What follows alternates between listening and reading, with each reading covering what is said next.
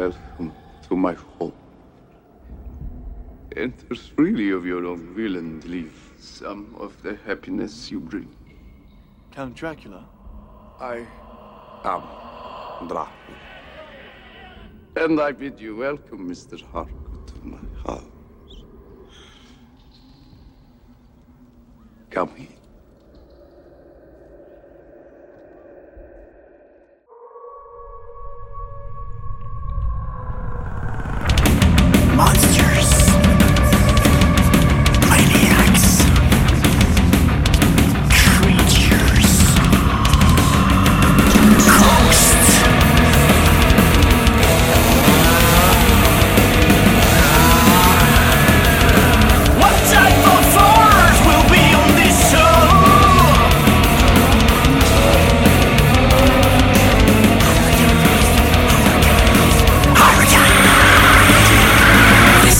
What's up, everybody? Welcome to episode five of the Horror Cast.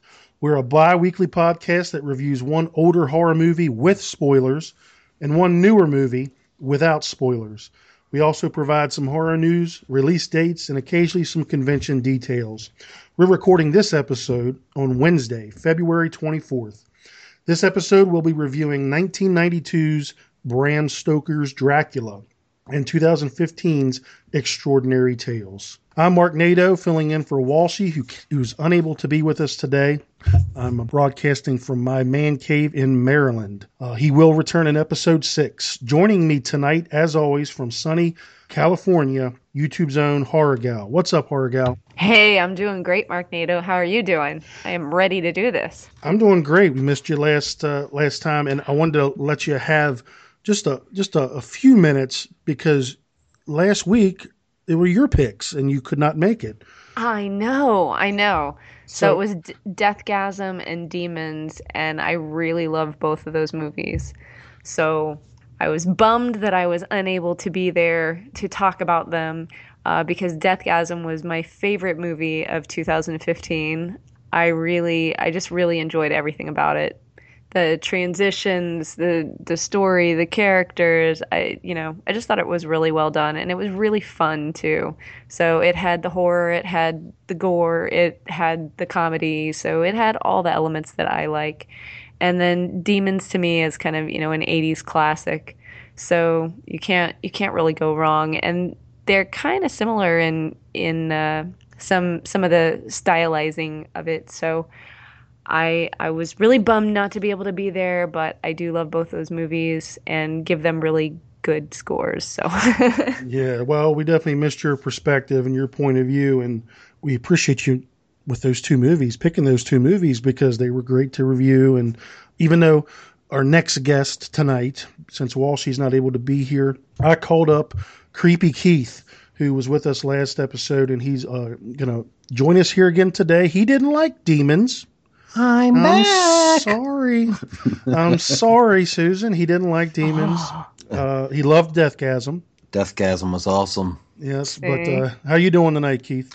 I'm doing great, and I greatly appreciate you inviting me back again. I, I was thinking after last episode that uh, I would never, I wouldn't be called back anytime soon. So this is a, a, a pleasant surprise, and the first time being on with Susan, which is uh, been listening for a long time since you guys were on the other podcast, and, and now the the horror cast. So this is like she said, this is going to be a fun episode.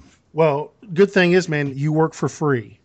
Yes, uh, So- that's right. So it works both ways. So if I do bad, I'm working for free. So And and I do have something else to tell you, Susan. Keith hates Prince of Darkness. uh oh.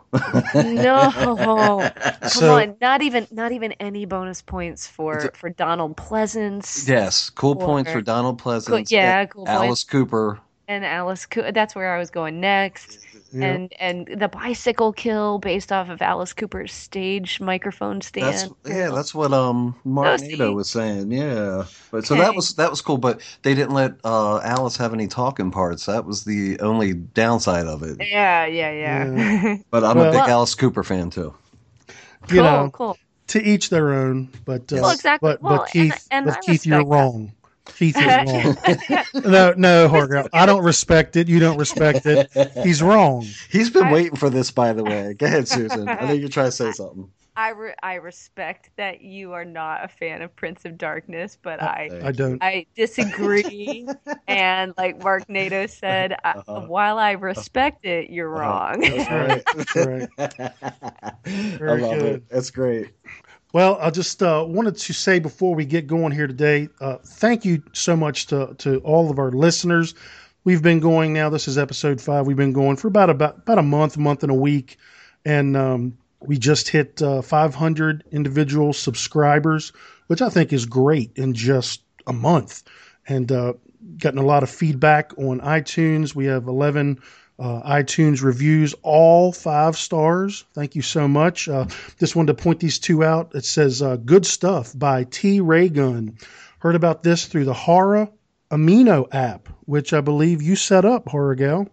I sure did. So Yes. go and check us out on Horror Amino.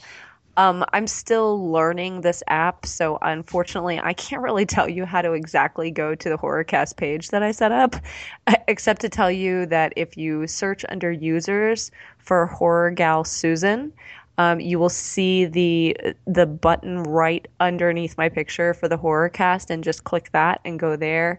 And as I get more familiar with the app, which I think is fabulous because it's for all of us horror fans, you don't have to weed through a million profiles. Everyone that downloads this app is already a horror fan.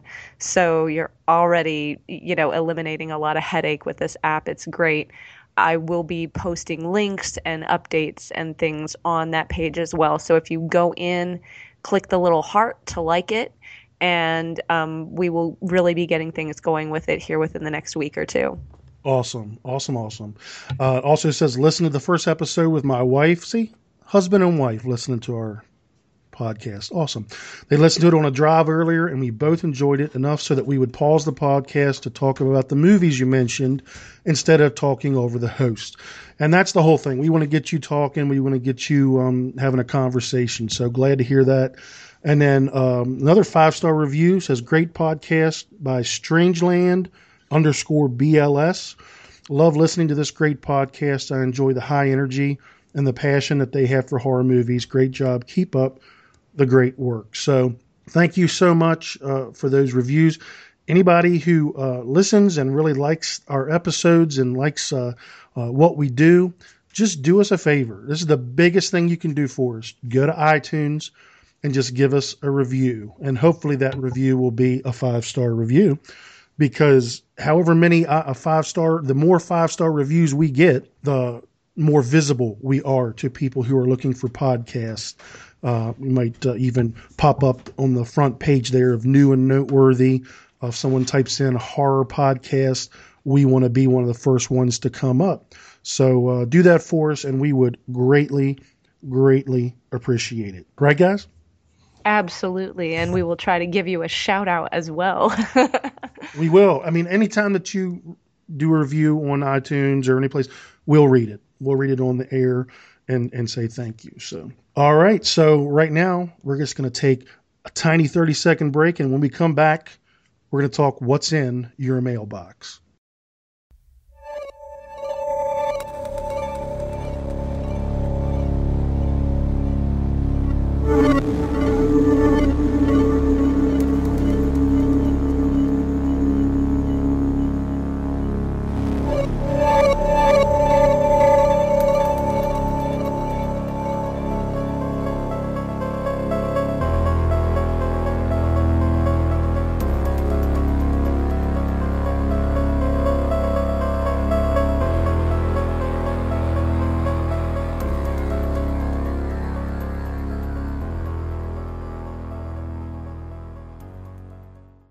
Right, we're back. So, what's in your mailbox? What have you guys been watching uh, besides for Dracula and Extraordinary Tales? Susan, what have you been watching lately? uh, I watched the movie Suck, if you're familiar with that. Suck? Alice Cooper's in that, isn't yes, he? Yes, Alice Cooper is in that. I As we haven't were it. I have never heard of it. Yes, we're speaking about our, our um, love of Alice Cooper earlier.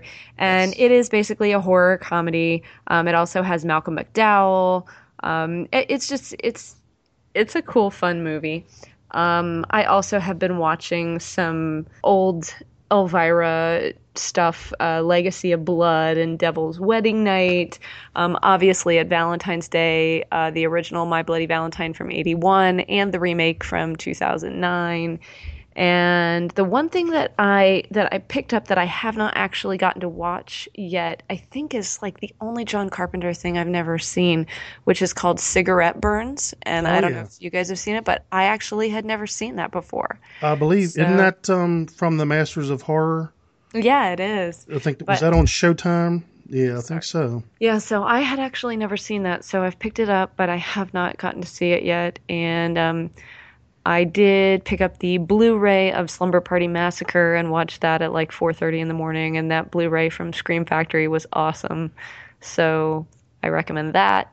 And um, I think that's about it that I can think of off the top of my head for this this week, week and a half.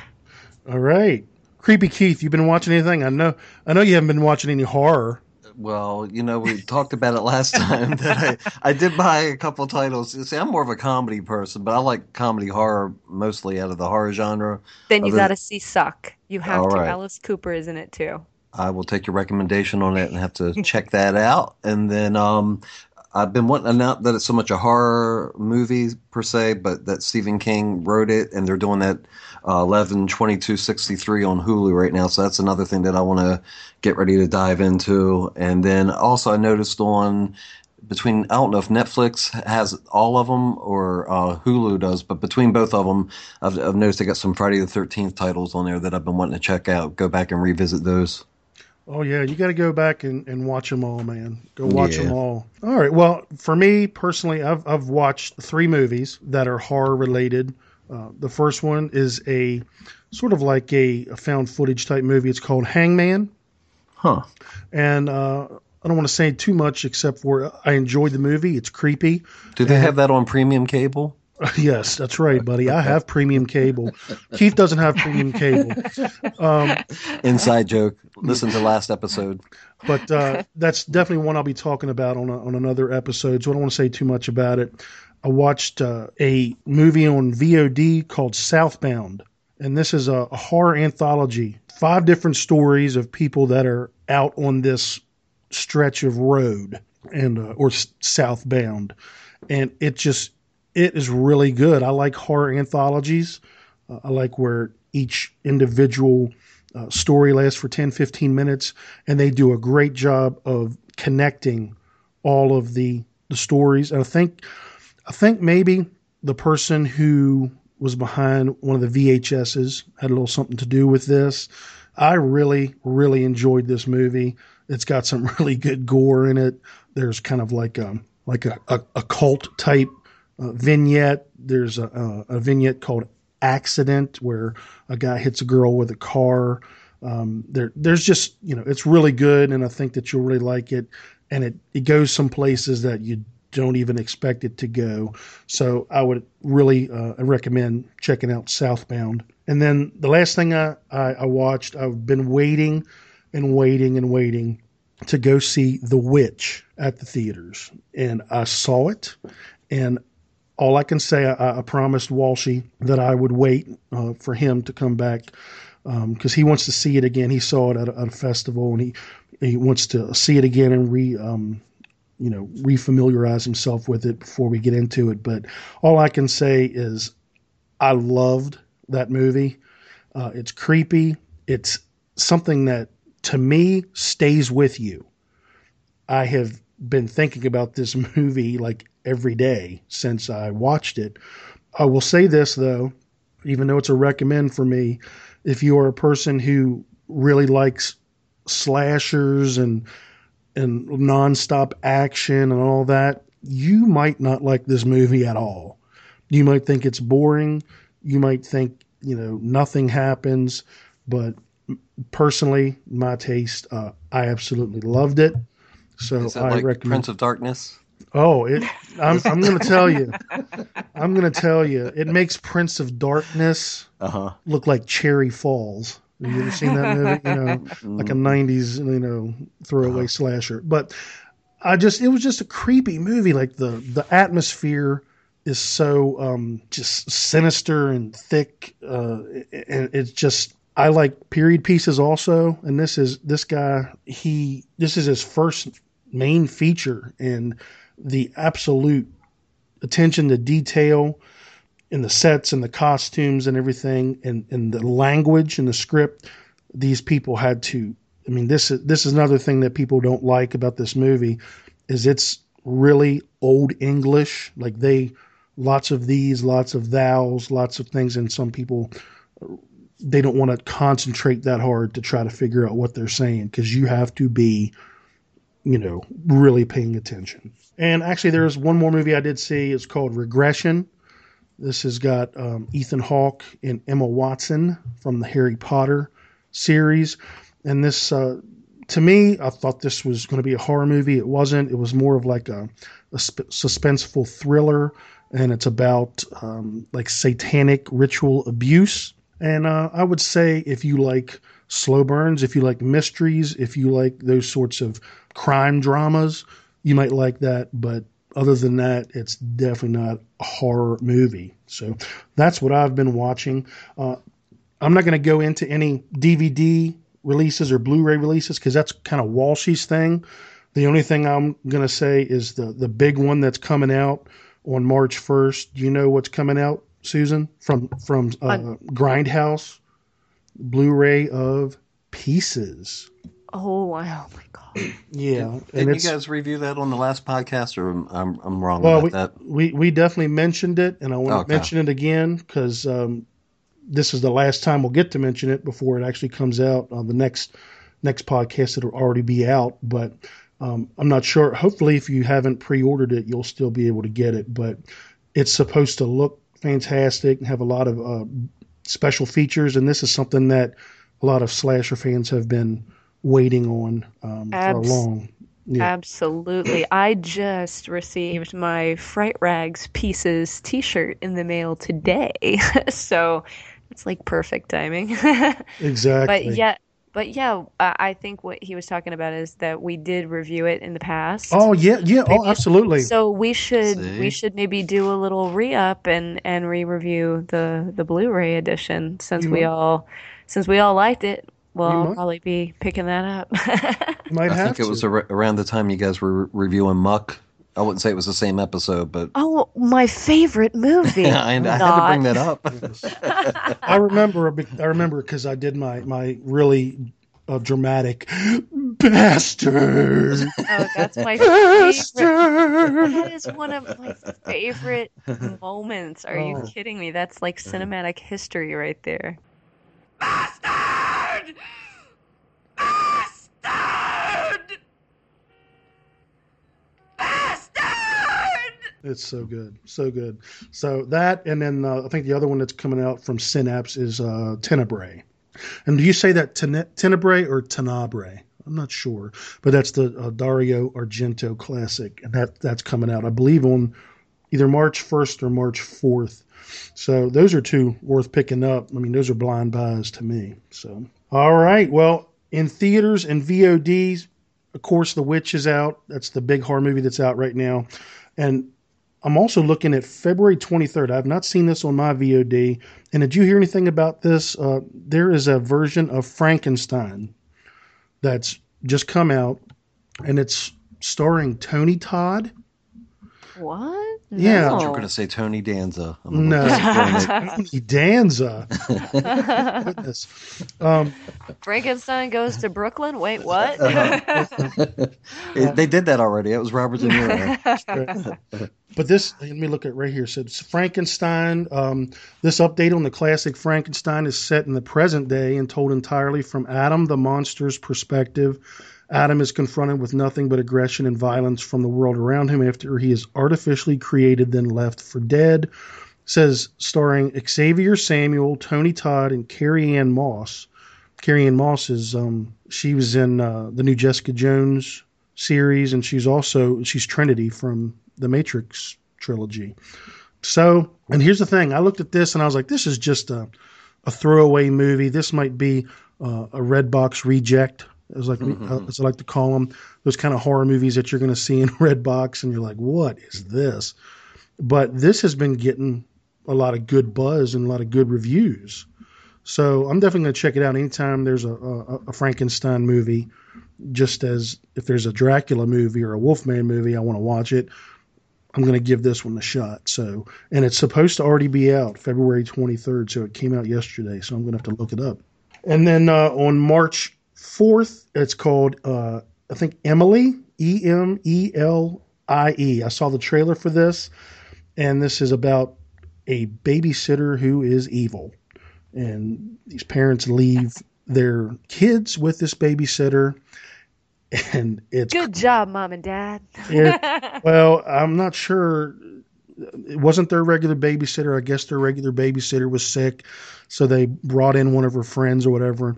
This is not a film footage. This is this is uh, this this girl basically exposes these kids to lots of things and is mean to them. And I'm not exactly sure. I like the trailer, so uh, that's pretty probably going to be pretty cool, I think. So that's about it uh, on VOD and at the theater. So uh, we'll be right back, and we're going to talk about some horror news.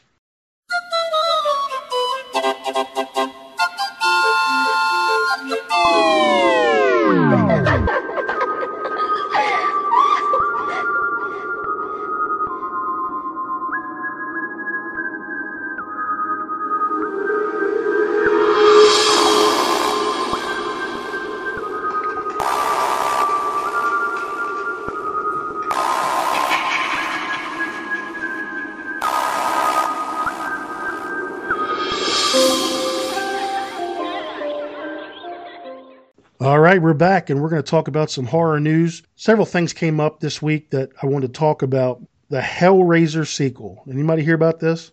Yeah, but sounds interesting. I, I heard some talk of it, yes. Yeah, it's supposed to be called Hellraiser Judgment, and there's no Doug Bradley, who horror fans will know is is Pinhead. He literally is Pinhead. Um, and I don't think, frankly, I don't think any of the Hellraisers have been any good since the second one. He was actually approached to return in this one as Pinhead, and they gave him the script. Well, they wanted to, they wanted him to give him the script to read, and basically what happened is he refused to sign the the the I guess the gag order that he wouldn't say anything about the script, and so they said, okay, we'll find somebody else. So uh, Wow. so they're going with somebody else for Pinhead. They're introducing tons of new Cenobites, and this is a strange casting choice, but Heather Langenkamp is reported to be in it, and that yeah, is- that's that's how I heard about it was that she kind of either slipped up or she was allowed to say that she had a role in an upcoming Hellraiser movie, and that's kind of how the the leak that I heard got out was be, because of her. Yeah, it was, it was a little weird. I mean, she's also in a new movie, a ghost movie called Home.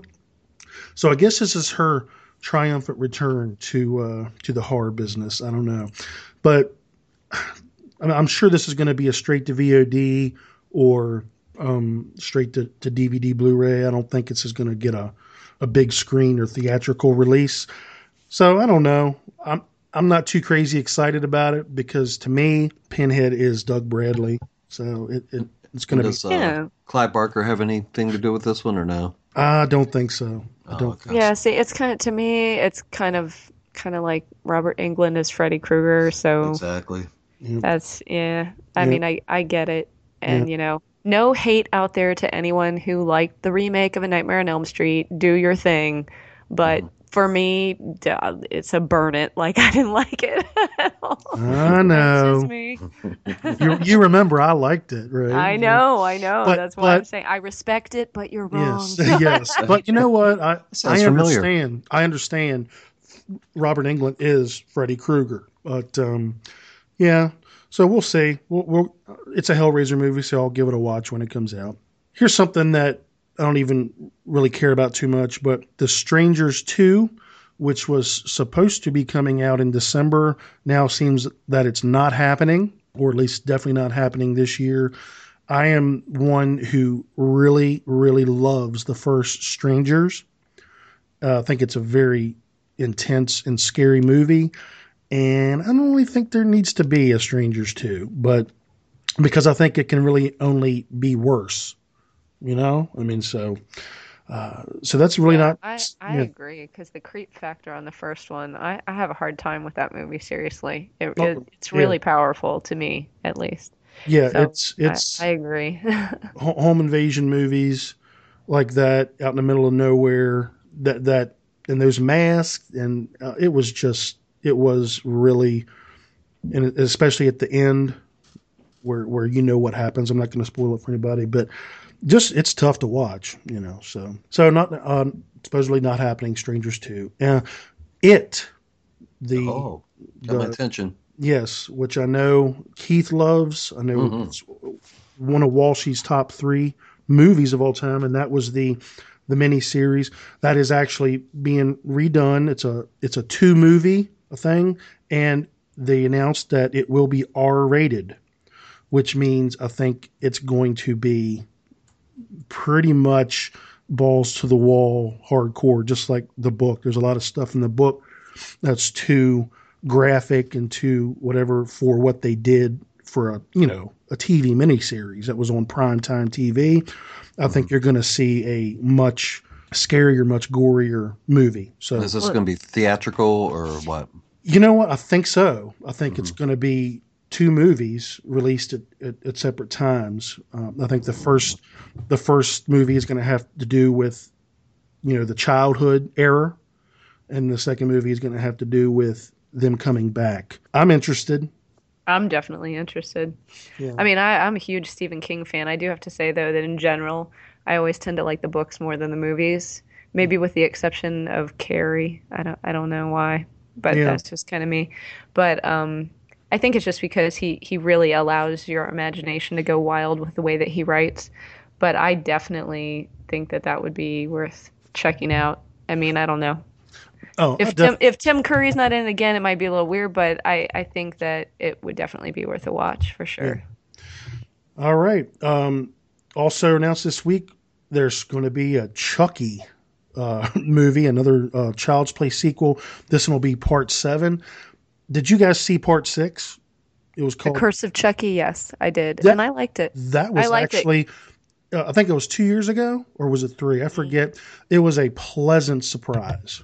Yeah, I really liked it because I thought they kind of brought Chucky back to still being witty but being scary. Kind of Yes. that that again with the I don't know. I must have Freddy Krueger on the brain today, but kind of with the you know Freddy Krueger being scary and yet having that kind of sarcastic wit. And they kind of brought him back to that where he kind of was going down that kind of hmm almost almost taking it to like a farce level Yes. and brought him back to actually being feared again. So I really liked it. yeah, I thought that movie was was scary. It was done well. It was well shot, well acted, and what they're saying is uh, Fiona Dourif who is um, Brad's daughter. Brad's daughter. She was the the main heroine in that movie. She's back for this one. Oh, good, because she was really good. I, I, I was impressed. Yep. So um, um, if they're going to go in that same direction, I'm looking forward to that.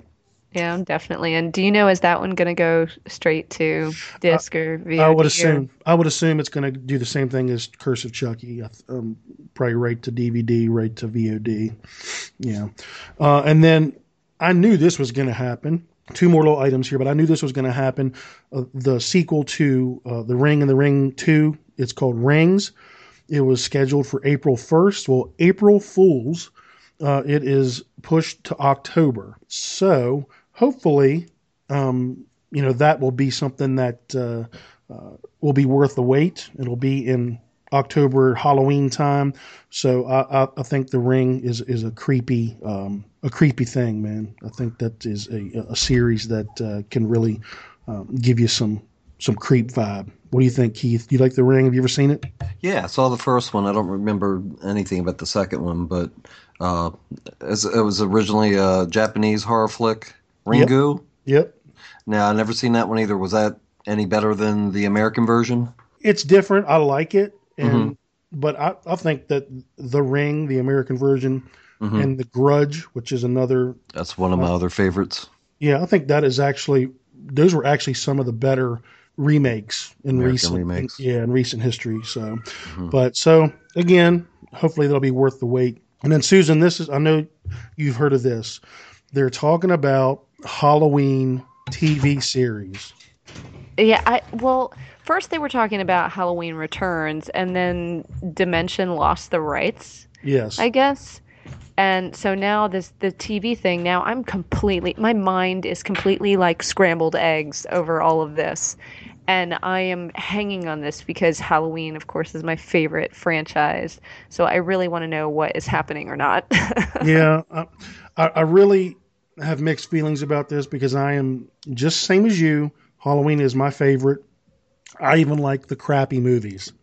Okay, I'm sorry. I like Halloween Six. I like you know Halloween Resurrection. They're not the best in the th- series, but I just like Michael Myers. I like that that villain. I like that uh, series. But you know what? I'm not sure how that's going to translate to the small screen or uh, you know a weekly series. Not sure at all. So Yeah, Well- I, I agree because you know they they kind of tried to do that with Scream here. Has that been a whole year now? My brain is fried, but yeah, well, um, no, I think with, it came with out. the Scream TV series kind of thing, and yeah, yeah, I don't I Will don't know. Will it know. do better than the Friday the Thirteenth series? yeah. But see, that was a whole different. Different. You know, that was kind of like wasn't it like something about like a cursed mask or something or It, yeah, it was basically all the the kind of the the antique the Yeah. antique things, kind of kind of like a um. Uh, oh my God. Okay. Uh, um. The uh. Why can't I think of their names right now? The couple that The Conjuring was based on. oh uh, uh, Ed uh, and- Lo- Ed and Lorraine Warren. Yes. Yes. Ed and Lorraine Warren, kind of that kind of a thing where they have all of these, they have to go and get all of these cursed antiques and keep them for safekeeping so that, you know, everything isn't. So, Yeah. yeah, it didn't really have to do, you know, there was no Jason or anything, but, you Yeah. know. same But thing with series, but series wise, I think it could happen because Ash versus Evil Dead is why There you I go. Now you're talking. love it. I love it, and it should be an hour instead of a half an hour each week. Yeah. I could not get enough of it. So if it was done right, maybe they could do it with Michael. Because I mean, how many of us like completely love Michael Myers and would be completely in for you know a half an hour or an hour a week? You know what TV? You know what TV show would do really well if they did one about zombies and like these people trying to survive. I don't know. Just- I think it would do really well. What do you think? Ooh, and then they mm-hmm. could do a spin-off that's like before Yes. the zombies and how the zombies ended up coming about. I love it. We should we should write something down and submit it. I think we can make some money. You're a, you're a real riot. Thank you, ladies and gentlemen. I'll be here all week. No, I won't. yeah. So I don't know. I'm a little scared about that. I don't know. I love Michael Myers. Uh, I, I'm just afraid. You know, I'm afraid because I don't want it to become a a joke. So, but we'll see. We'll see. All right. When we come back, we are going to be jumping into our first review. We're going to be reviewing 1992's Bram Stoker's Dracula. Bram Stoker's Dracula is a virtual orgy of images of vampires and their victims that are erotic and horrifying at the same time.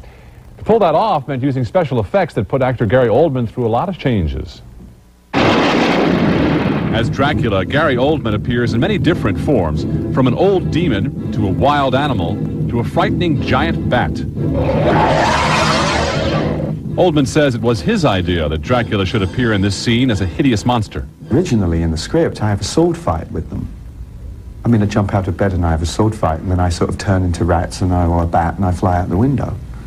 Um, and I wanted something that was that was that was bigger than that. That was um, could show that suffering. Special makeup techniques were needed for the transformation. I had, you know, my head cast, contact lens fittings, teeth fittings, my body cast. I mean, it's a big, it's a big thing you take on. Action! To visualize other aspects of Dracula's demonic world, director Francis Ford Coppola used special effects techniques used by early filmmakers. In a way, it was like I was going to direct Dracula as though I were a director in the turn of the century, using what they had. In fact, in this scene where Dracula has stabbed a cross, Coppola directed Oldman as if it were a silent movie, giving him verbal directions throughout the scene. Look, all of you, it's bleeding. The cross is bleeding. My God. That was hard. You had to have pumps with the blood, and there were like four cameras in different positions, and and and of course, as the blood is coming, you don't stop it. You say, well, let it fill the room. You know, get let's get the effect because you're only going to get one shot at it. Coppola says the special effects techniques he used gave the film a unique look. I think it gave the movie a kind of soul or magic that it wouldn't have had if, if the effects were done in the modern way. The recipe for the gallons of blood in this film included light corn syrup, lots of red food coloring, a dash of green, mix lightly, then bite and serve. All right, we're back, and we're going to be reviewing 1992's Bram Stoker's Dracula, directed by Francis Ford Coppola of Godfather fame, based on the novel by Bram Stoker. It stars, of course, Gary Oldman as Dracula, Winona Ryder as Mina Murray, Anthony Hopkins as Professor Van Helsing, Keanu Reeves as Jonathan Harker, and then a cast of other uh, players Richard E. Grant, Cary Elwes, is that how you say his name? Um, Billy Campbell, Sadie Frost as Lucy, and Tom Waits. And I believe this is the big screen debut of Monica Bellucci. This movie came out in 1992. It's two hours and eight minutes long. It is definitely R rated. Okay, definitely R rated. Definitely. And uh, it was released on November 13th of 1992. Budget. What do you guys think the budget for this movie would have been? It was a 40 million to be exact. Yes, 40 million dollars, which I think in 1992 that was a pretty substantial budget, and it, it grossed 215 million, almost 216 million. So it really, um, really made back its money and and lots more then, and it basically saved. Francis Ford Coppola had a um, a production company, and this was kind of the movie that saved it. All right, so let's do the uh, synopsis. I'm just going to do one that was written. I'm going to give him credit on IMDb, written by Goth. So if you're Goth, thank you. This version of Dracula is closely based on Bram Stoker's classic novel of the same name. A young lawyer, Jonathan Harker, is assigned to a gloomy village in the midst of Eastern Europe. He is captured and imprisoned by the undead vampire Dracula, who travels to London inspired by a photograph of Harker's fiancee, Mina Murray. In Britain, Dracula begins a reign of seduction and terror, draining the life from Mina's closest friend, Lucy.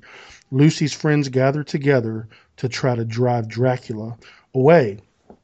Yeah. So why don't we uh roll the trailer? Hit it. Roll it.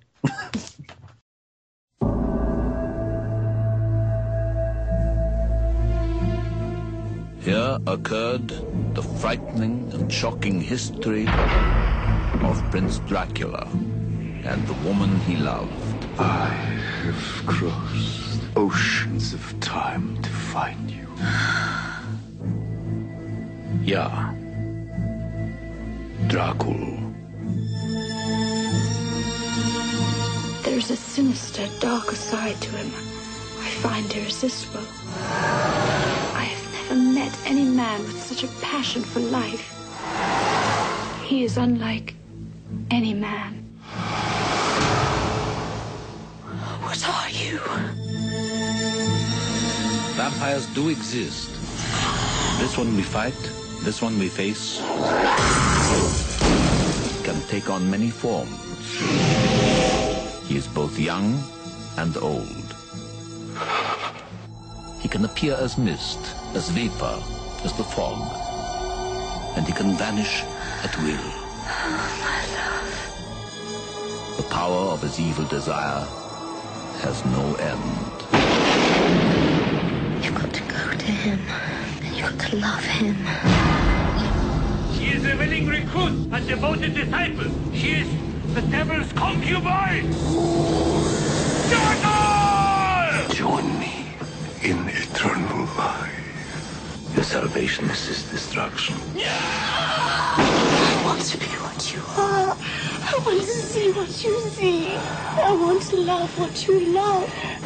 Take me away from all this death.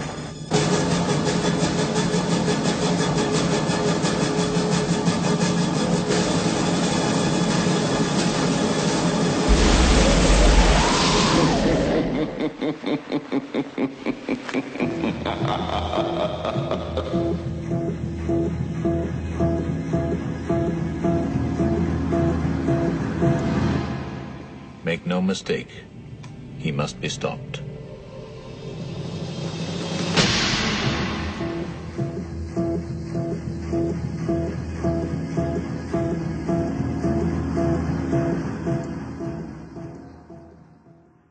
All right, we're back. Uh, Susan, why don't you give me a little little something about this movie? What do you What are your thoughts on this movie? What do you, What do you What do you like about the movie? First of all, Well, first of all, I I obviously I'm a big effects person and I love the visual effects and the look of this film and I love that he refused to use CGI and computer technology at that time and went old school even with the models a la 1977 Star Wars style um, with everything because then it kind of keeps it from being dated. Because how many of us have watched a, an early 90s movie with bad CGI and gone, oh my God, really? With the Mhm. eye roll? Yeah. So, um, so I really liked it. Uh, I really liked all of the the effort that was put into the visuals of this. I mean, from the wardrobe to the lighting. I mean, everything was just it was really stunning to watch. So I that's probably my favorite thing about this film. It's one of those where regardless of what's going on, every frame of it is you know like a painting. It was it was really really cool visually. So that's that's pretty much uh, my favorite thing. And then of course I thought Gary Oldman did an amazing job, and Anthony Hopkins, who in pretty much every horror thriller movie is just you know on point. So those those are my main likes about this film. yeah, I'm going to agree with you on on the look of this movie, and I, I'm going to echo you with the practical effects and and the um, the the use of miniatures and things that you know nobody was doing at that time. Uh, you know, everyone was was going to that CGI, no matter how you know cheesy it might have looked. It's what they thought was cutting edge, and and they were moving away from that sort of stuff. And he committed to to doing it this way. And I, I can tell you, if you watch it on the Blu-ray like I have, there's a few scenes where you're like, "Yep, that's a miniature train." you know, I mean, you can, if but you really have to be looking for it, and um, but just the the detail. Uh, of of the costumes and of the sets and of the miniatures that they used, um, just just a lot of uh, artistry that went into this, and and I really, as a fan of of cinema, I appreciated it. I really did, and it doesn't look like a lot of movies looked in 1992. Like I think it looks, like you said, it doesn't. It's not as dated. You know, it looks like it might be something that was was made much later. But uh, yeah, so the cinematography was great. The lighting, use of color and shadow was great. Uh, I liked the score. It was sweeping and gothic. I really uh, enjoyed it. It it, it, it really um, brought the story to life. It drove the story. It it it um, just made sense. I'm same with you, man. I really like Gary Oldman. I think that he's one of the best actors uh, out there, and and and I would I could watch him pretty much do anything. What about you, Keith? What are some of your likes? Well, what I uh, Susan, she pretty much summed everything up. I really don't even have to say anything, but I'm going to say it anyway. Uh, the, the cast. I mean, this is a cast that still holds up to today standards. Um, this is something that will continue. It'll just keep transcending into time. It'll it'll be a good movie.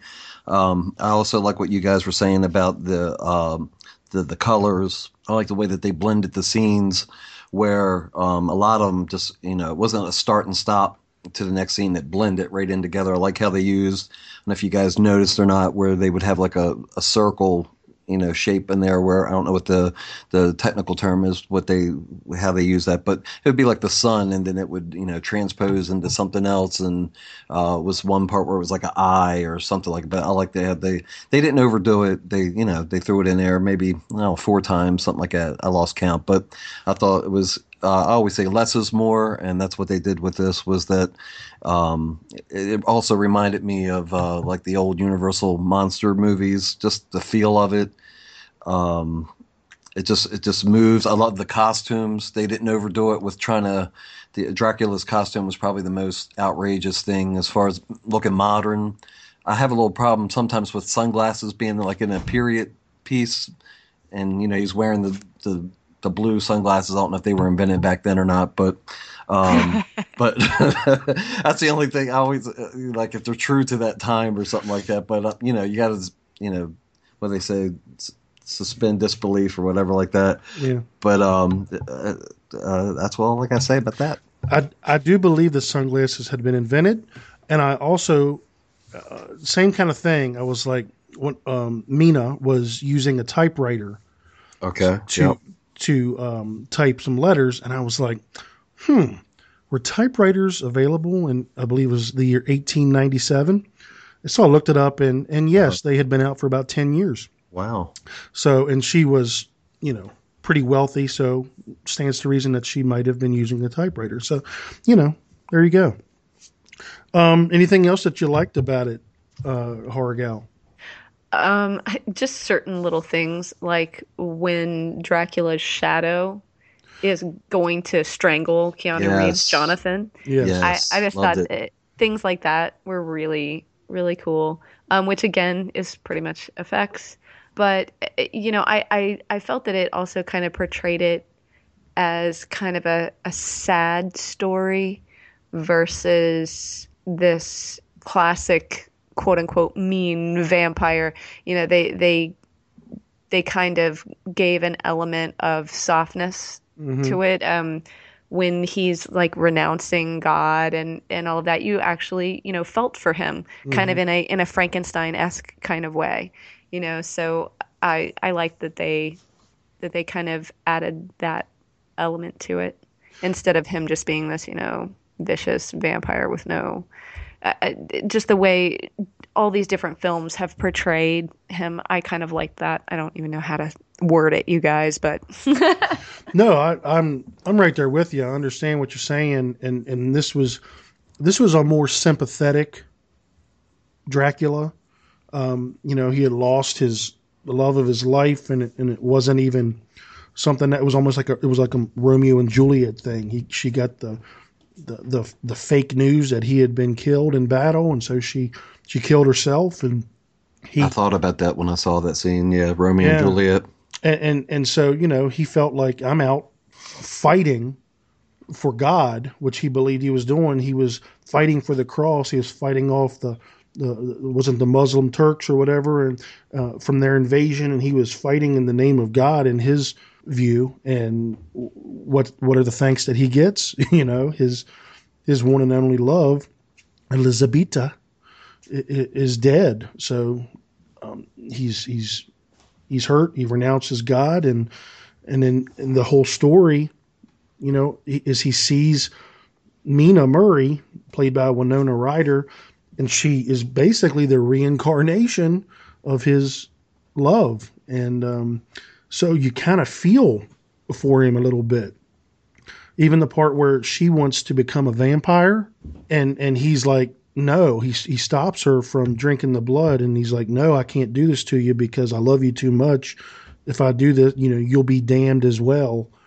And um, you know, kind of kind of made me for a second feel for for Dracula. You know, he's he's uh, he's a damned soul, immortal soul, and um, yeah. So I, I get that. I get that.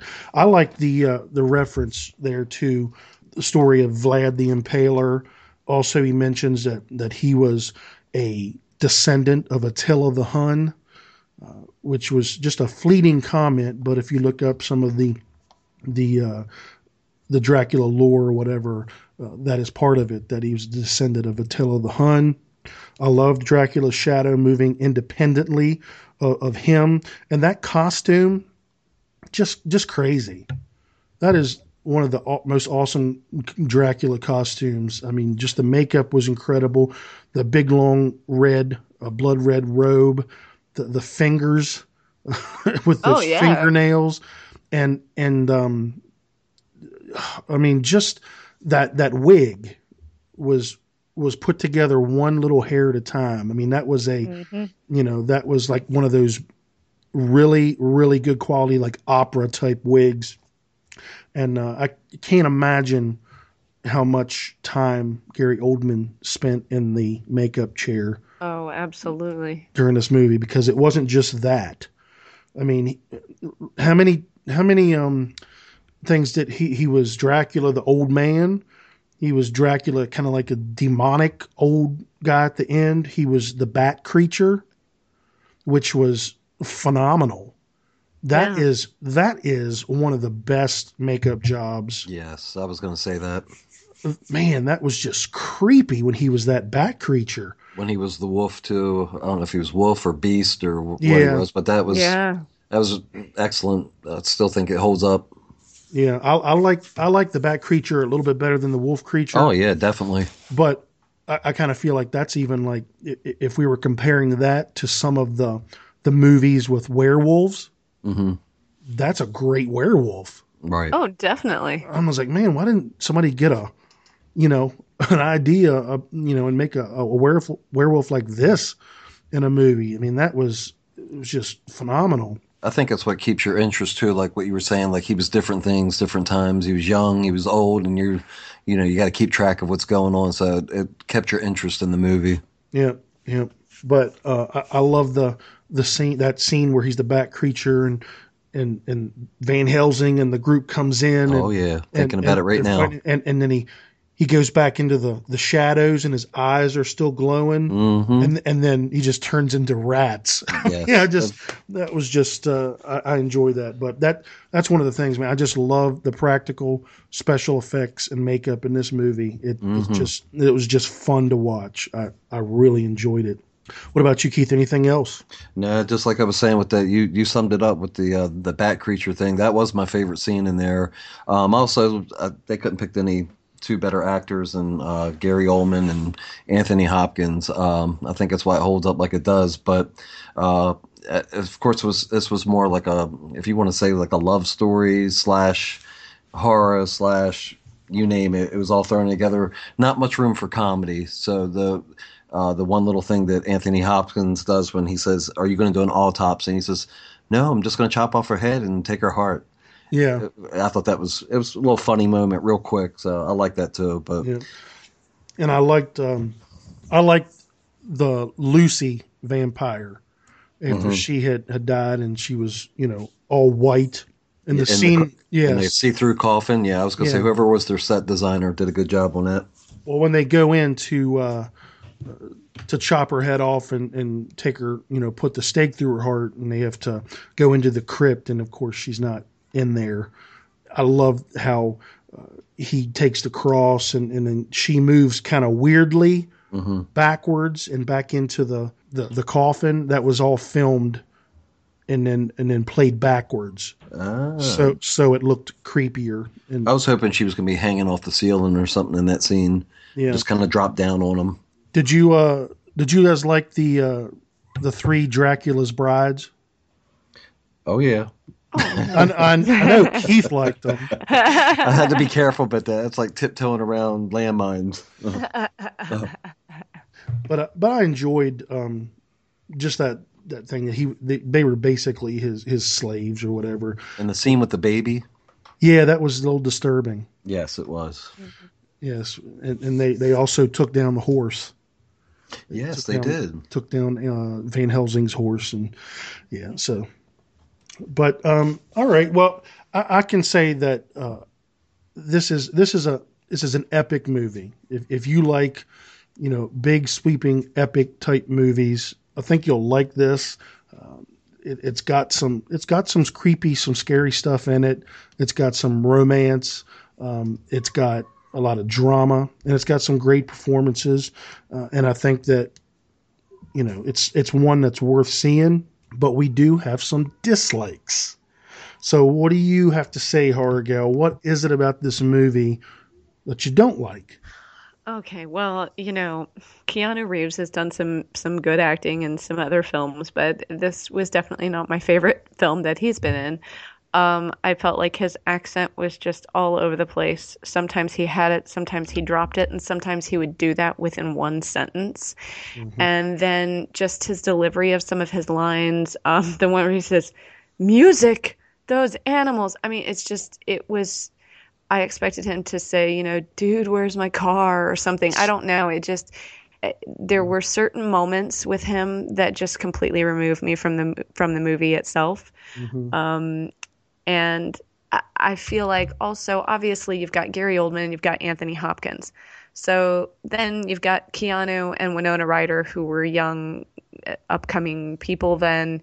And that's a lot of pressure to have to act with and and be in that film with because they're going to own the screen regardless. But I just feel like there were some inconsistencies um, with with his acting that kind of pulled me out of the film. And uh, I just, I don't know, there was just something about it that even though I was invested in the movie and seeing what happened next and it felt like it was moving along and there was something happening there was also kind of this i don't know this underlying boring aspect to it mm-hmm. i don't know can't bring on the hate mail but i just there was something to me about it that underlying was just kind of boring as well. Uh, I, I don't necessarily want to say it was slow. I, I don't know. I can't really put my finger on it, but there was just something about it that was a, a little bit, you know, slow to me. And maybe it's it's because some of the characters I didn't feel were as developed or weren't that great, um, and juxtaposed with with some of them being far more developed and really good. Maybe that was kind of you know this tug of war going on mm-hmm. uh, for me when I was watching it. But yeah. um, well, you know what? I will say this: uh, two really good film critics agreed with you, and that was uh, Siskel and Ebert. And I'm going to play a clip right here of what they had to say about it. And here you have, as I said before, set pieces in which everything spins around in beautiful pictures, but there's no real emotion. So then, why do you give it thumbs I up? I love the way it looked. Well, I, mean, I like the way there it looked. There has to be, uh, you know, thumbs up, thumbs down is such an arbitrary thing anyway. Not arbitrary. This movie does things with the visuals of vampirism and the Dracula yeah, legend you have not seen done before. I, I mean, the sets, the costumes, the atmosphere, the music, but you were the special I, effects. I know you were bored during it, and I was bored too. I really was. Well, Coming you, up next. I'm glad you're a mind reader. Maybe okay. you could get a job in the next picture doing your act or something. Thank you. And they both hey. said they were bored. Hey, they both said they I, were I might bored. be okay at this, huh? Yeah. Even okay. though, even though, yeah, and even though um, Ebert, Roger Ebert, gave it a thumbs up, uh, Siskel was like, you know, you were bored as well, you know, because he said he liked it so much because of the visuals, and and that's the thing where the movie looks so good. Sometimes you give it a pass for right, for certain shortcomings. And, and and I will agree with you. There's there's a few parts in, in the middle there where where it drags a tiny bit, and that's just me. I think it doesn't drag as much as, as you might think, but I can see that. I can see where you're where you're coming from. Yeah, I kind of when I saw Crimson Peak, I immediately thought of this film because it was visually stunning. I felt like in that movie, you know, some of the CGI was a little overdone and whatever, but but it was that same kind of thing where there were certain characters that were really developed and really had my attention and then others that weren't and so it just kind of left me you know, floating between being really interested and being disinterested. yeah, and and I'm gonna piggyback on your dislike of Keanu Reeves.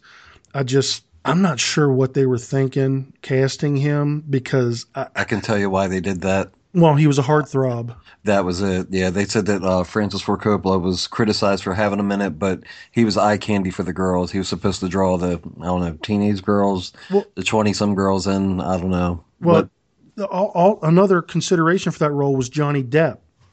Yeah, you know, I, I was thinking that because And- well, were they were him and um her, him who her and let's try that again, Johnny and Winona were they dating at the time or no? I'm not sure, but it, it's possible. But I, I, Johnny Depp would have been a hundred percent better. Yeah, I mean, I was not, Oh, thinking not, that. absolutely. not not Johnny Depp right now Right. because he would have given his you know Jack Sparrow performance. but in 1992, hmm Johnny Depp would have made this movie tremendous. I mean, tremendously Mm-hmm. better because I, I just Keanu Reeves has one of those voices and one of those faces, and even the haircut in this Right. movie. Right. Um, it, it was like, dude, you know, it just kind of makes you think of like, you know, he's just. I don't know. It it did. There were moments that when he delivered his line, I thought, does he have weed just off screen right now or something? Because it's just that's kind of just how it came across. It came across like there was a little bit of brainlessness happening in there. And I mean, I get it. Maybe he was, you know, really intimidated and trying to focus or whatever and you know, and he's working with these, you know, much bigger actors at the time, but but yeah, I don't know. I just didn't. I mean, he he's great in other films, um, but in this, he just didn't really work for me that well personally. Yeah. I mean, I think Alex Winter would have been a better choice. who's that? He's the guy that plays Bill. Oh in Bill and gosh. Also, Lost Boys. Hey, you never know. Well, Yeah, he was good. Keanu Reeves did say in an interview that he had just come off of making like two or three movies in a row, and that he wasn't really, you know, putting forth his best effort. It's not a, a good. perf- He, he admits it's not a good performance. So, um, you know, uh, there might be might be some truth to that. That he just was, you know, really tired and and drained and just didn't have anything to give. But I just think it's it's a little bit more than that. It's just you know some characters are some some actors. You, it's hard to separate them from you know certain roles, and that's kind of what Keanu Reeves has has become to me. I, I didn't have a problem with Winona Ryder. I, I like Winona Ryder, and I thought she was good, but um, obviously you didn't. But here's somebody that I can't stand, and that's Cary Elwes. I, I can't. Or Cary Elways. is it Elways? Is that his name? Yeah. Uh, the only thing I can see him in is The Princess Bride. I know. Yeah, thought I know. that. Isn't it The Dread true? Pirate Roberts. I just can't, and and especially when he's got a stupid mustache. I just, uh, it just, I don't know. I can't. I, I hated him in Saw. I thought he was just so over the top, and like, I don't know. So it was very difficult for me to to watch him in in this role. I know that uh, they were trying to be real you know faithful to the novel. So they they put those three gentlemen suitors in there uh, dr jack lord arthur and um, and then Quincey morris you know the texan. And, and there's a reason why so many other adaptations of dracula left those guys out you know because they're kind of goofy if you ask me. But but yeah so that that's that's a dislike for me was Keanu Reeves and, and, and Cary Elways, whatever. What about you, Keith? Any other dislikes? Yes, I haven't got to say my dislikes yet. Um, the exterior shots, even though we said that we did like the colors that they used, um, I wish it would have been more like of a natural setting. I don't know if it would have been more expensive to go that way or uh, just stick to. To me, I think it looks like a sound stage. Everything was everything was always outside. Looked like it was kind of cramped onto a sound stage. So that was the only thing I had a little bit problem with. And they had like the the chase scene where they're chasing his his uh, horse carriage, whatever you want to call it. Yes. And, and it just looked. I don't know. It just looked. I know it's fake anyway. It's it's Hollywood, but that's what it kind of just reminded me of. Just it didn't have a natural feel to it. I, I don't know if that would have added to it. You know. Um, Yeah. Well, it was But- de- none of it was shot on location. It was all shot on a sound stage. So Yeah, you could t- you could tell that, but everything that was interior shots, it didn't really matter. But um, the only other thing I had was uh, as far as continuity, if you want to say that, it might not even have anything to do with that. But there's the scene where Lucy is after she is bitten and she's laying in bed, and uh, Winona's character is tending to her, and she is wearing makeup. She's wearing full blue eyeshadow and red lipstick, and I'm thinking that is what you want to do after you've just been attacked by a vampire. You want to do your makeup to look really good Yeah, you to go out. good. I don't know. I don't know what that was about. And then the scene later, she wasn't wearing the makeup no more, so I don't know what the the significance of that was. But that was minor. That was the only thing that I noticed that looked like it was out of place. Everything else seemed like it was uh, it was tight. Yeah, there there was there was a couple things that I didn't like. There was a CGI moment at the end in that very um, scene you were talking about, Keith, with the Mhm. uh, the the chase. Right. Uh, one of the gypsies gets shot, Right. and he falls off the cliff after being shot. Uh huh. Really bad CGI. like like almost like some of the worst CGI I've ever seen is Escape from L.A. Have you, I mean, have you ever seen that movie? No, not yet. But I thought you were going to say the Last Starfighter. No, this you know uh, uh, this this was uh, one of John Carpenter's movies, and it it was it was a sequel to um, Escape from New York, which is a classic. But Escape from L.A.'s got some crazy bad CGI in it. um, yeah, so that kind of reminded me of that, and and this is something that some people might consider a like, but it was a tad too sexual for my taste Yeah. uh, not everything has to be like sexual. I mean, some of the same kind of themes were explored in in 1931's um, Dracula, but things aren't they weren't as explicit or as out in your face. And I kind of felt like this was almost like being sexual just for shock value or Right. I, I don't know, and I'm and I'm not you know I'm not a prude, and I don't I don't necessarily have a problem.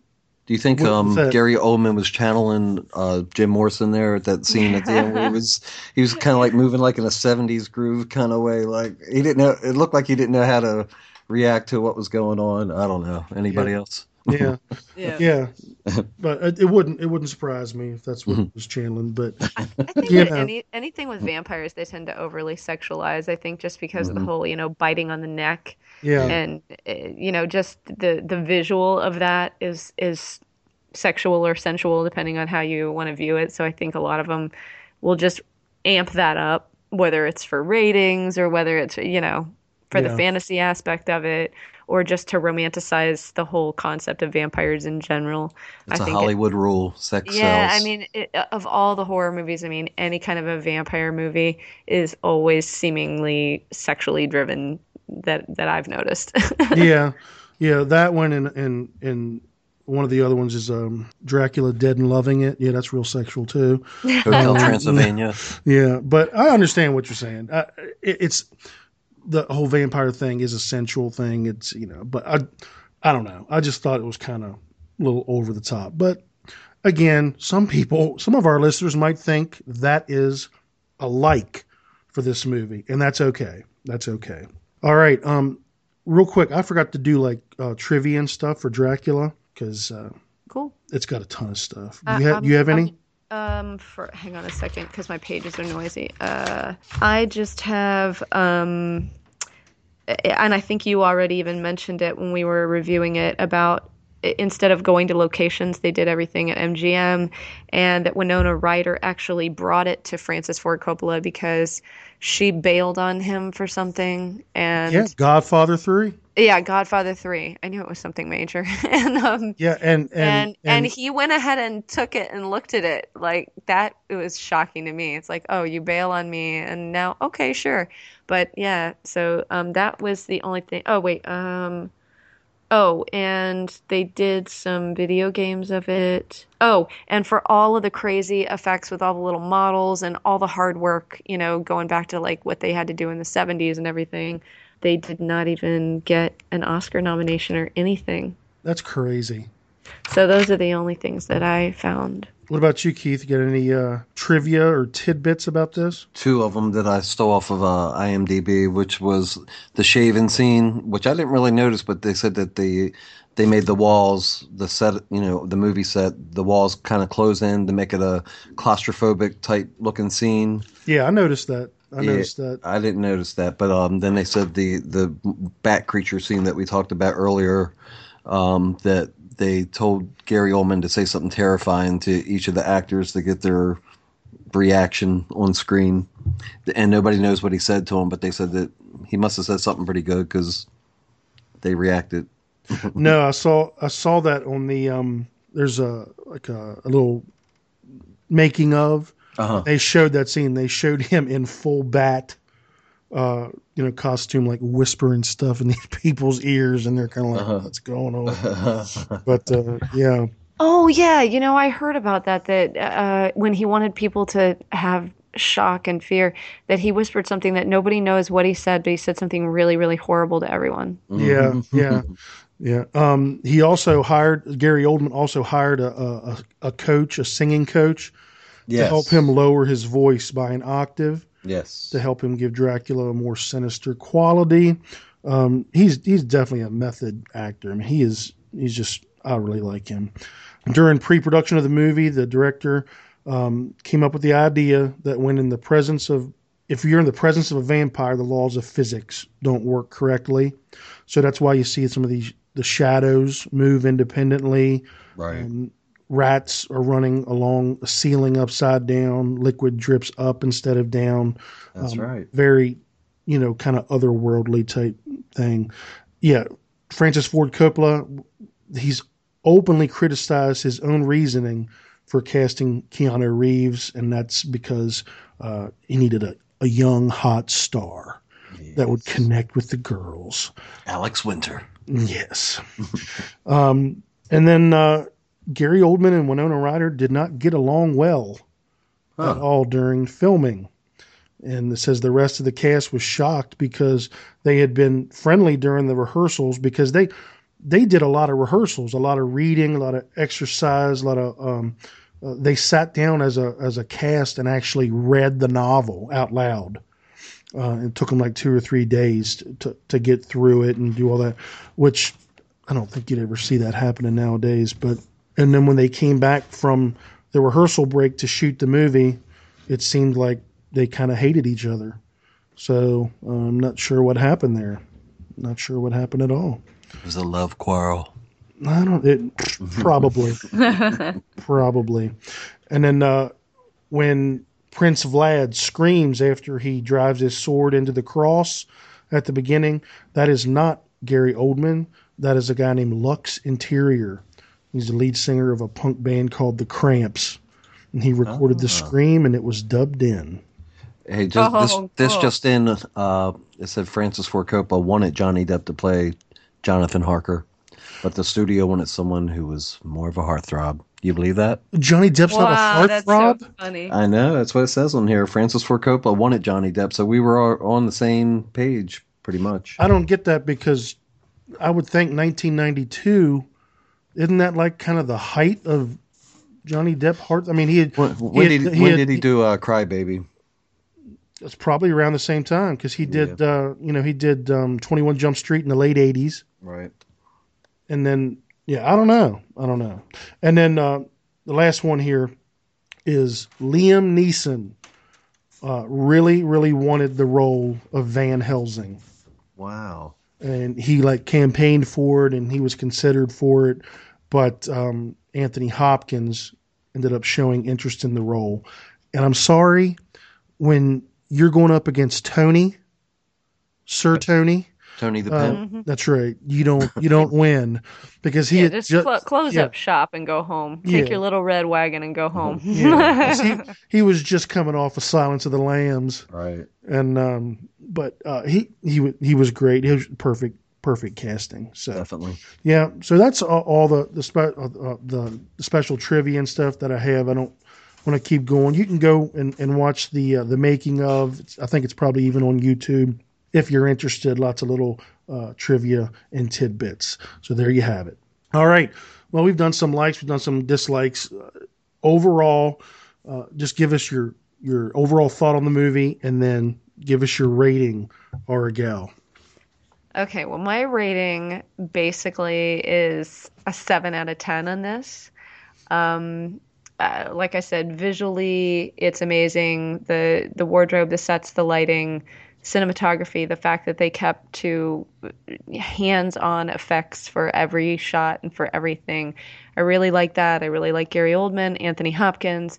Um, uh, you know, and it's not to say that I think that Winona Ryder was bad or anything in it like that. I mean, I mean, she did a good job, but there, there were just for whatever reason, and maybe I can't even put my finger on it. Certain things about this film that it just didn't do anything magnificent for me personally, and that's just me personally. Um, so I basically give it a 7 out of 10.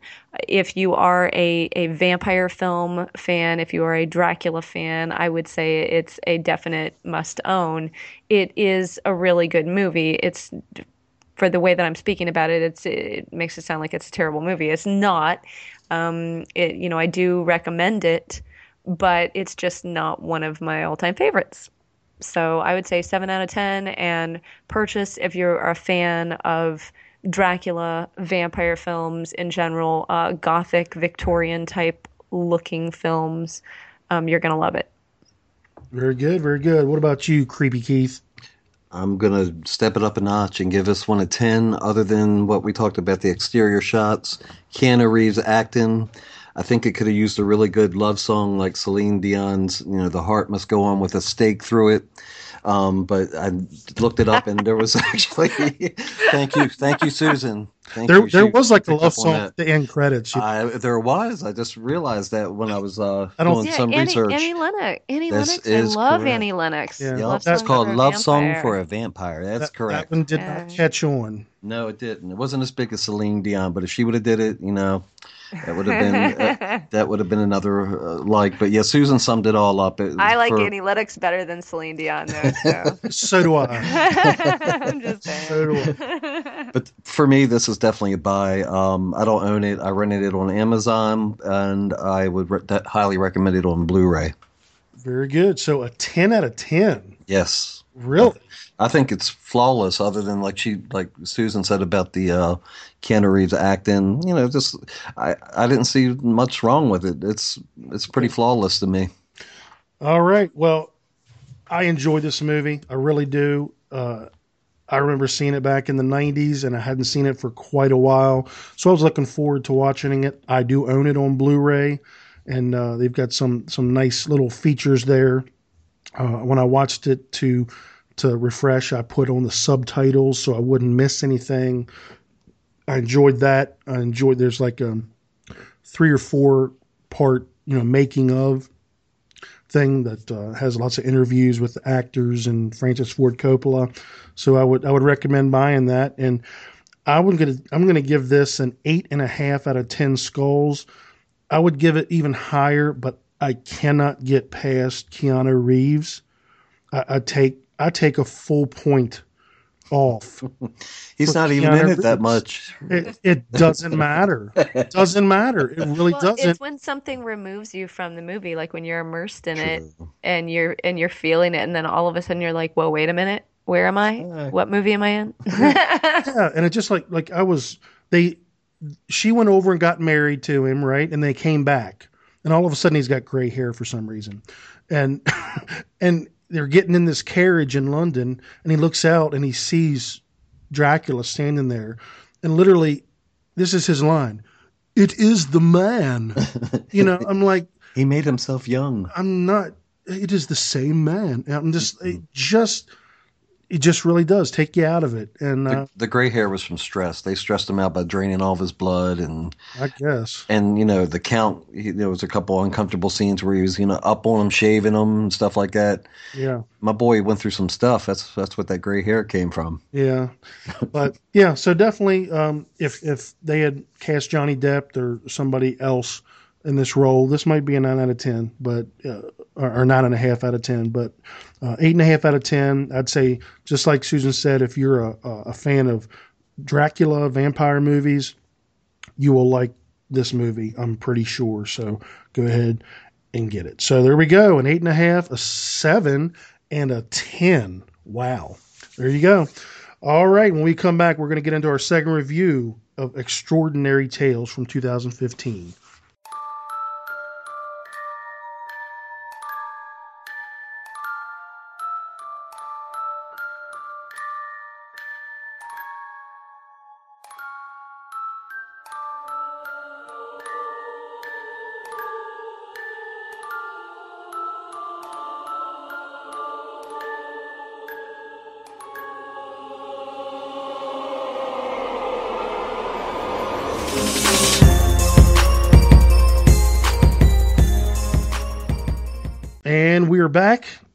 Our next movie is uh, from 2000. It's actually was made in 2013, but it wasn't released until 2015.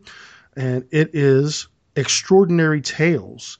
And Extraordinary Tales is an animated anthology of five stories that are adapted from the one, the only Edgar Allan Poe.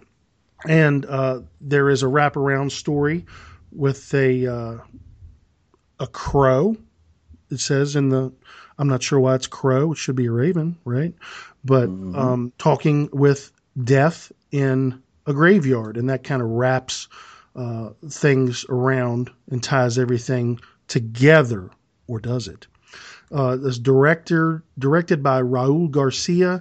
Uh, he also did all the the screenwriting and adapting uh, from the the short stories, and it's completely animated, and a lot of times it's just um, voiceovers. So we have Roger Corman is in it, Guillermo del Toro, Cornelia Funke, who is a writer.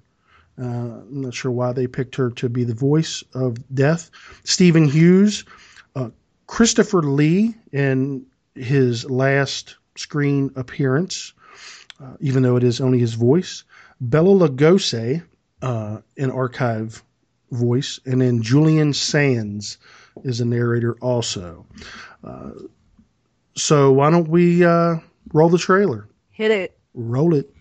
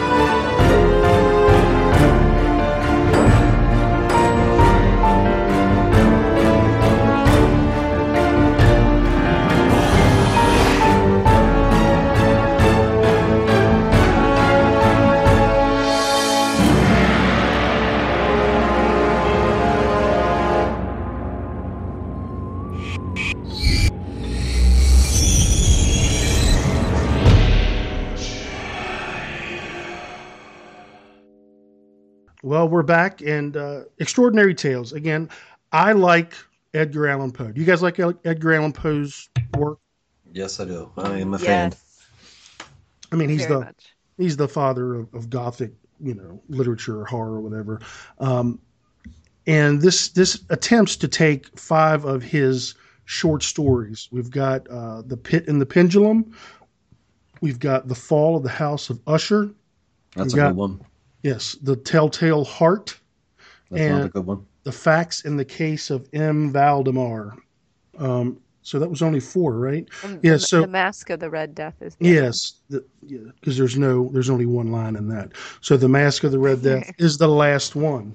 So um, this is a kind of a difficult movie, and I know uh, Walshy picked this one because he loves Edgar Allan Poe, and, and so do I.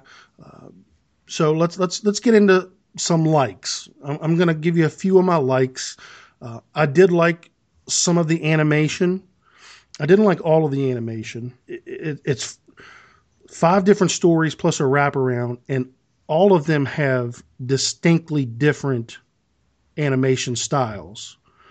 And uh, I'm going to say that I really liked the animation in the first story, The Fall of the House of Usher, which was, um, uh, I thought it was very angular uh, and, and it looked very good. It looked creepy. Uh, I think it was uh, suited for that story to tell that story. I enjoyed that animation. I enjoyed the animation um, in the the facts in the case of M. Valdemar, which was almost like almost like a uh, from the pages of a comic book, like an old style comic book. And and you guys notice that um, the main one of the main characters in that vignette in that story, he was drawn to look exactly like Vincent Price.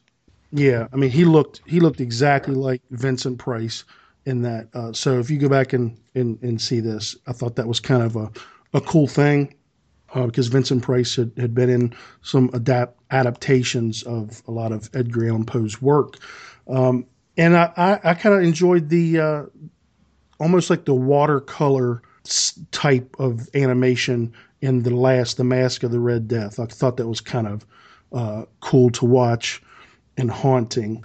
Um, I also liked some of the narration. Uh, you can't go wrong with Christopher Lee. I mean, that mm-hmm. guy that guy has a voice that is distinctive. Yes, you pick it out right away. You, yeah, I mean, that was his last his last thing. Yeah, that he did his last role. And he would have been what? It, he died when he was ninety. Was it? Did he make it to ninety? I think uh, so. I think he did make it I, over ninety. Yeah, I think so. But I mean, I, I just love he he's got a storytelling voice. Yeah, 93. He, he died when he was 93. So he recorded that when he was about 90, 91. Wow. So, you know, he was uh, he was a dynamic actor and a dynamic um, uh, voice. So I I really enjoyed that. I really really enjoyed the Bela Lugosi archive voice. That is that is from a radio uh, telling from in the 1940s uh, when he uh, you know before the days of, of TV, people would sit around and listen to the radio and hear those, you know, those types of uh, stories be told. And Bela Lugosi uh, was was one of them. So he's got another really good voice, but a strong accent. So, what about you, uh, Horror Gal? Anything that you like about this? Yeah, there were definitely things that I liked about this film. Obviously, the choice of narrators for each one of the pieces, the fact that they decided to make a film highlighting Edgar Allan Poe's work uh, was great. And then to kind of combine that with animation, obviously, would be a draw for younger people to be more familiar with his work. So I really like the idea of it. Um, I, you know, I, I think I, I agree with you, Mark. Um, Fall of the House of Usher was to me, I think, my favorite, the most well rounded, the best represented out of them for me personally. Um, as far as Christopher Lee's narration was completely amazing, and I really liked that particular animation as well. So th- I would say that's you know that's my favorite. I I like that they tried to have this idea of interconnecting with the what should have been a raven or was supposed to be a raven but looked like a crow representing mm-hmm. him. I mean, I, I, I liked the concept, but I think that it just kind of fell flat. But I liked that idea. So that's that kind of pretty much wraps up my my likes. Oh, and what you did mention earlier that um was that in Mask of the Red Death, uh, where they they purposefully drew um, basically Vincent Price. so that was really cool. Yeah, that's what I was saying. I thought that was really cool and and definitely a, a, a tribute, you know, because he was in a lot of adaptations of uh, of Poe's work. So, absolutely, yeah, and you know, I understand um, if you do have kids and you're trying to get them into Edgar Allan Poe or whatever. Definitely, there there are some things here that that might help you to do that. But there is some stuff in the last one that that's pretty um, you know, there's some nudity and there's oh well yeah. Yeah, yeah but, I guess I guess I should have clarified when I meant kids. I didn't mean like kid kids but yeah like teenagers. you know, I think te- teenagers you know that sort of thing. you know this might be um this might even be something that I would show a literature class in high school or college uh, who might be oh, studying yeah. Edgar Allan Poe or something because it, it might it might help to to bring some of that to life.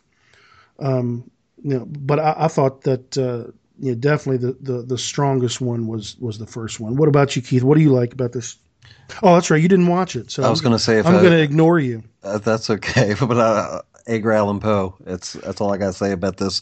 And maybe this might spark some interest in making some, you know, uh, full length movies out of his stories or something like that.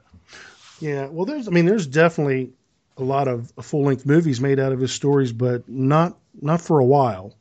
Right. I mean, there's um, The Raven. yeah, I mean, there's like uh, Fall of House of Usher. There's Mask of the Red Death. There, there's there's a lot of his movies that have been made, but kind of moved away from those sorts of things. Did um, any of you guys watch? Uh, was did you go watch The Raven? Wasn't that John Mhm. Cusack? Yes. Yeah. I liked it. Yeah. Um, another thing that I liked, I'm the same with you, uh, Horgo. I, I liked the idea of this movie. I liked the the idea of the wraparound story, like at the beginning, at the end, and in the middle of each uh, section, there was, you know, there was what was supposed to be a, a version of Edgar Allan Poe. It was supposed to be Edgar Allan Poe uh, as a as a crow or a raven, whatever you want to call it, uh, and he's he's visiting the graveyard, and he has a conversation with a statue that represents death, and um, I think that that was cool. But I'm going to move into some dislikes because not only was it a, what it's a like, I think it was a sort of a dislike as well. Um, I think there were some things that the crow was saying that I don't think like Edgar Allan Poe would say. I think agree. I think he was a little too casual Mm-hmm. in his delivery and, and in his. I mean, Edgar Allan Poe was was a poet, you know, um, and I, I don't think that they really accurately and I and I don't think that the voice that they used. Uh, I don't even know the guy's name. I, I, his name was uh, Stephen Hughes. I don't know who he is, but I, I don't think. I mean, maybe maybe Christopher Lee would have been better for his his voice. I don't know. I just didn't didn't feel like that represented Edgar Allan Poe. I also did not really enjoy the voice of death. I don't know. I thought it was a little too. Uh, maybe maybe and don't don't hate me, but maybe it was because it was a woman. Well, yeah, I mean, I I, I agree. It, it was a little little too peppy and sweet, unless they were purposefully doing that. You know what I mean? Mhm. To try to make it seem, you know, Yeah, yeah, and, I, and I, I don't know. and I, and I understand. You know, this is a wraparound story. It's it's it's talking with Poe about you know why why Poe has such an uh, uh, an obsession with death and and with suffering and those sorts of things. And, and I understand all that. It's a good idea. I just it just didn't didn't really work for me. Uh, any other dislikes for you, horror gal? Oh yeah, unfortunately, uh, my my my number one dislike about this entire thing was the sound. And when I say the sound, I mean everything about it. Now I do understand that like Bela Lugosi's narration was taken from very old tapes and that sort of thing. I'm not talking about that, you know, analog type sound or mono versus stereo. I just mean literally muddled. Um, there was either too much too much uh, effect or reverb, or I mean, it was just it was terrible. I mean, I'm maxing the volume, and I'm still saying what, and I have really good hearing, and then I'm rewinding, and I, it it was just it was so irritating through the entire thing to me that um, I just that the sound was my my number one dislike. It was it was awful. Um, it- the transitions I felt were way too stiff and abrupt, Mm-hmm. and I I didn't like that. Um, I Yeah, they- felt that they- there they- could have been a nice flow that they could have done to it, um, but they were just very stiff and very abrupt, and I, I didn't particularly care for that. And didn't I mean a lot of it was just it almost just blacked out, and then went into Yeah. the the next. I mean, not all of them, but yeah, I, I, agree. There wasn't It, much. it was like yeah, it was like non it was like non-committal. It wasn't like you know in a song when you just do a drop out and everything stops and then it comes back with a bang. They they didn't like fully commit to anything. It just kind of was kind of stiff and abrupt and then then I I, don't know. I just I personally didn't like the transitions between the stories. Um, I didn't really feel that the way it was done enhanced his material.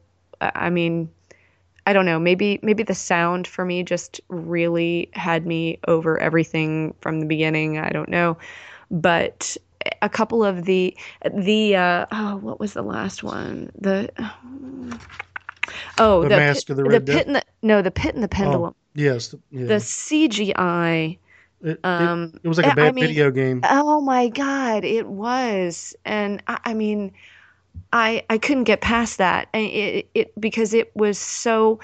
Each style was unique, and some of them, you know, fell a little more flat, and some of them were were a lot better, like Fall of the House of Usher, but.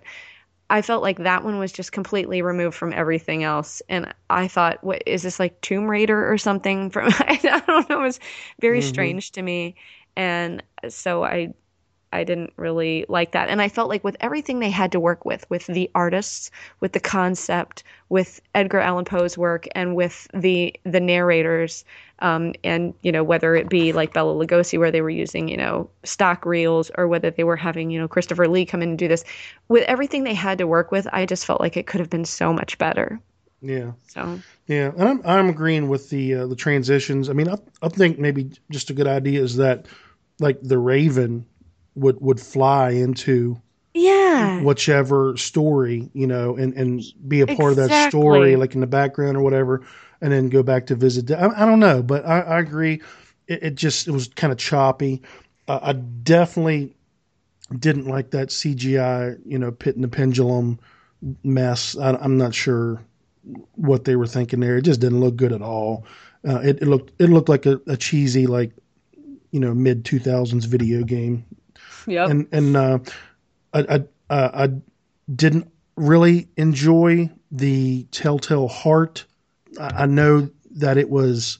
Uh, I mean, talking about the animation, I know it was sort of like Sin City-ish, like kind of just black and white.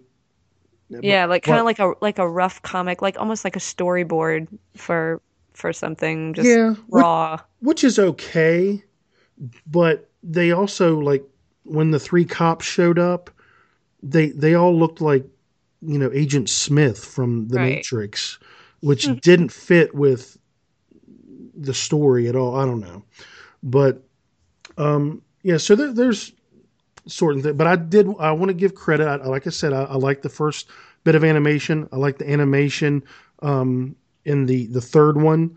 Uh, it looked very comic booky. Uh, I kind of liked that, and I really liked, even though I didn't like the choice to not have any narration over Mask of the Red Death. There was only one word spoken in that, and it was spoken by Roger Corman. Roger Corman, yeah. Um, I thought it looked great. I thought it looked very like dreamlike, very like watercolory, oil painting ish, Mhm. uh, and, and uh, I thought it looked looked good. But I just thought it needed some some narration. I really do. Right. Um, uh, so, you know, it, it it is really something that was a good idea. It was something that uh, I'm I'm I'm glad that you know there are people out there trying to do things like this, but I, I don't think it was a success. And uh, I'm interested to hear what what Walshy thinks about it. So when he gets back next Yeah. week, we're definitely going to ask him. Yeah, and I mean, especially eh, given that Vincent Price did, you know, how many Edgar Allan Poe pieces? I mean, they they didn't even try to obtain anything of his to use or anything. They just drew a character to look like him, which hey, that's great. You know, do it, please. Anything Yeah. to keep, you know, Vincent Price in there. But the the sad part of that is is that, you know, no one except for people who already are very familiar with Vincent Price are gonna notice that. So I was kind of shocked that there wasn't something of you know of his in in there used somehow. Yeah, yeah, and I, and I'm sure that probably has to do with uh, money. Mhm. Probably. Um, Yeah, that's true. Not, not being able to get the, the rights to use it because I'm sure there's ample uh, material out there. But um, yeah, so let's let's go ahead and rate it because I I don't really have a whole lot more to say about it. I mean, if it's if this is something that you if you like Edgar Allan Poe stories and you want you know a, a visual uh, i know a lot of people on youtube there'll be some of his stories put to different videos and stuff and some of those are I, hate to say it, a little better than this or some of these um, shorts. But if you like Edgar Allan Poe, you like animation, it's something worth checking out. One of the things about this and about Edgar Allan Poe literature, it's not just easy reading. You know what I mean? It- Right. It's stuff that you you have to chew on. Yeah, it's heady. It's very heady. Just the language he uses, very poetic, um, and that's why I love reading those sorts of things. But when you're watching a, a visual, and you're having to to kind of process what you know is being said to, it it was I almost felt like it was work. To, to I really I agree. I agree completely. Yeah, I, and and to to be fair, I watched this three times. Oh my god. I really did. I watched it three times because I, I felt the the first time I was just not into it, and I was like, you know, well, I like some of the anime. Let me try it again, and then I really sat down and put the headphones on and really listened, and and and. I just felt I, I felt exhausted afterwards Mhm. because I, I you agree. know, and it was short too. It's only like an hour and 13 minutes. Yeah. But it felt so much longer to me for whatever reason. So Yeah. So, but if you like those sort of uh, stories and that wordy, that headiness, and y- you might you might enjoy this. But I'm going to give it a four out of ten, uh, four skulls out of ten. Um, there are there are some creepy parts, you know, in, in a couple of the stories that that Poe is is famous for, but it's it's not it's not scary at all, and it's not. Um, it's not overall a, a, a- success, I think. So four out of ten. What about you, Argo? I'm I'm close by you. I'm giving it a five out of ten just for the fact that at least um, they did think to utilize, you know, Christopher Lee, Bela Lugosi, Guillermo del Toro, Roger Corman. You know, I I appreciate that and the fact that they wanted to do this film and highlight Poe's work. Um, but beyond that, I just it just didn't work for me. And the sound, the the Couldn't get couldn't get past. sound. Yeah. That's I you know, I, I mean, that was just really a killer. Right, right out of the gate, that was really a killer. Some of the levels were way too low in the beginning, and you know, and it just it it like you said, putting all combining all these factors together. If that was the only thing, but it wasn't, there were a lot, and it became like work, just like you said. And so I give it five out of ten skulls. Do not purchase. Yeah. Rent if you're super curious or a huge Edgar Allan Poe fan and you just want to see this. Um, if you're a big Christopher Lee fan, um, definitely because that was the last thing that he did. You'll want to see that. Uh, but you know, maybe just watch Fall of the House of Usher. I mean, both of us that was our favorite. So Yeah, I um, was going to say that. Just just yeah, you just know, I watch mean- the first the first shorts, about ten minutes Yeah. long, and then and Yeah. and then turn it off and be like, wow, that was that was okay. yeah. Yes. All right. Well, that is our review for Extraordinary Tales 2015. All right, Horror Guy, why don't you tell us uh, on our next episode what two movies have you picked? we are going to be doing some classic haunted house type ghostly stories.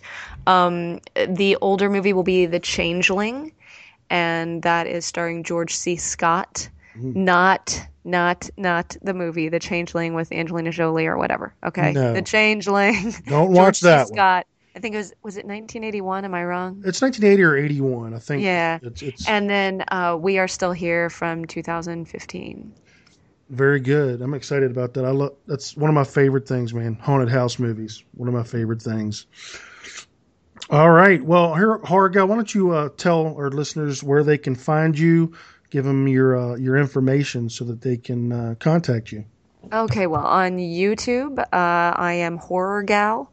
And if you are typing it in, it's youtube.com forward slash Horror Gal Susan, or you can just search for Horror Gal. Um, Twitter, Horror Gal Susan. Instagram, Horror Gal Susan. Uh, Horror Amino, I'm Horror Gal Susan. Just pretty much Horror Gal Susan everywhere. Uh, my email is horrorgalsusan at gmail. And um, and there you have it. And horrorgal.net is still not launched yet because I'm slow. But hey, um, so that's pretty much where you can find me. All right. How about you, Creepy Keith? You can normally find me in the uh, streets of uh, Baltimore metropolitan area on uh, certain days of the week during the nine to five hour shift. Now, actually, if you want to check out my podcast, which is just another A N O T H A cast on Podomatic or iTunes. There you go. And uh, Keith likes to talk uh, countdowns about uh, music and movies and stuff. And uh, uh, I like anything with countdowns and lists. I'm a sucker for. I'm sorry, that's just Check the way out, I am. Yep, check, check out, out. episode four with our special guest Mark Nato. We talk about our top, what was top twenty, but we had to split it in half, so it was more of a top ten between the two of us of our most played movies out of our own collection. Yep. And I was forced by Keith to not include any horror movies.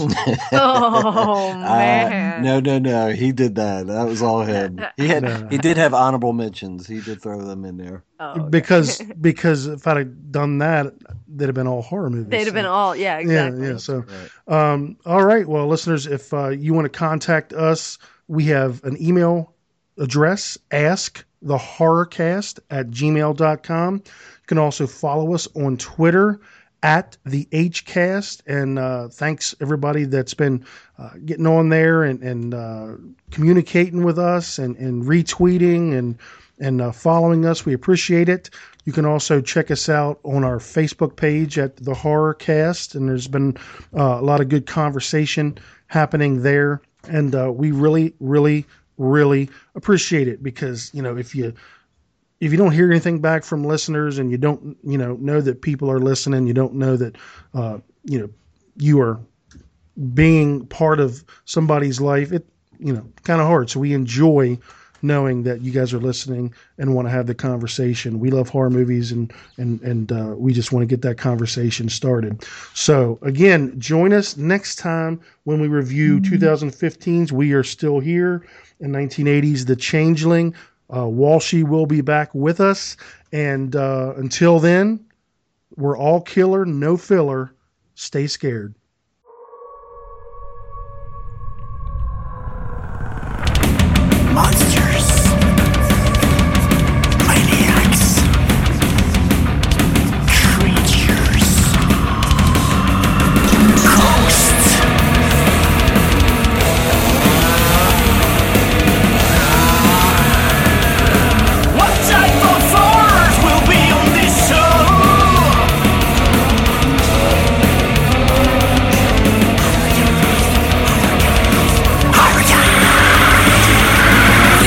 You don't sound like Casey Kasem. Susan, do I sound like Casey Kasem? If you do Casey Kasem, I'm going to do the Bill Cosby. like, like, do your do your Only shaggy. if you say pudding pops. and the Waste jello your time. thing pops. All right, here we go.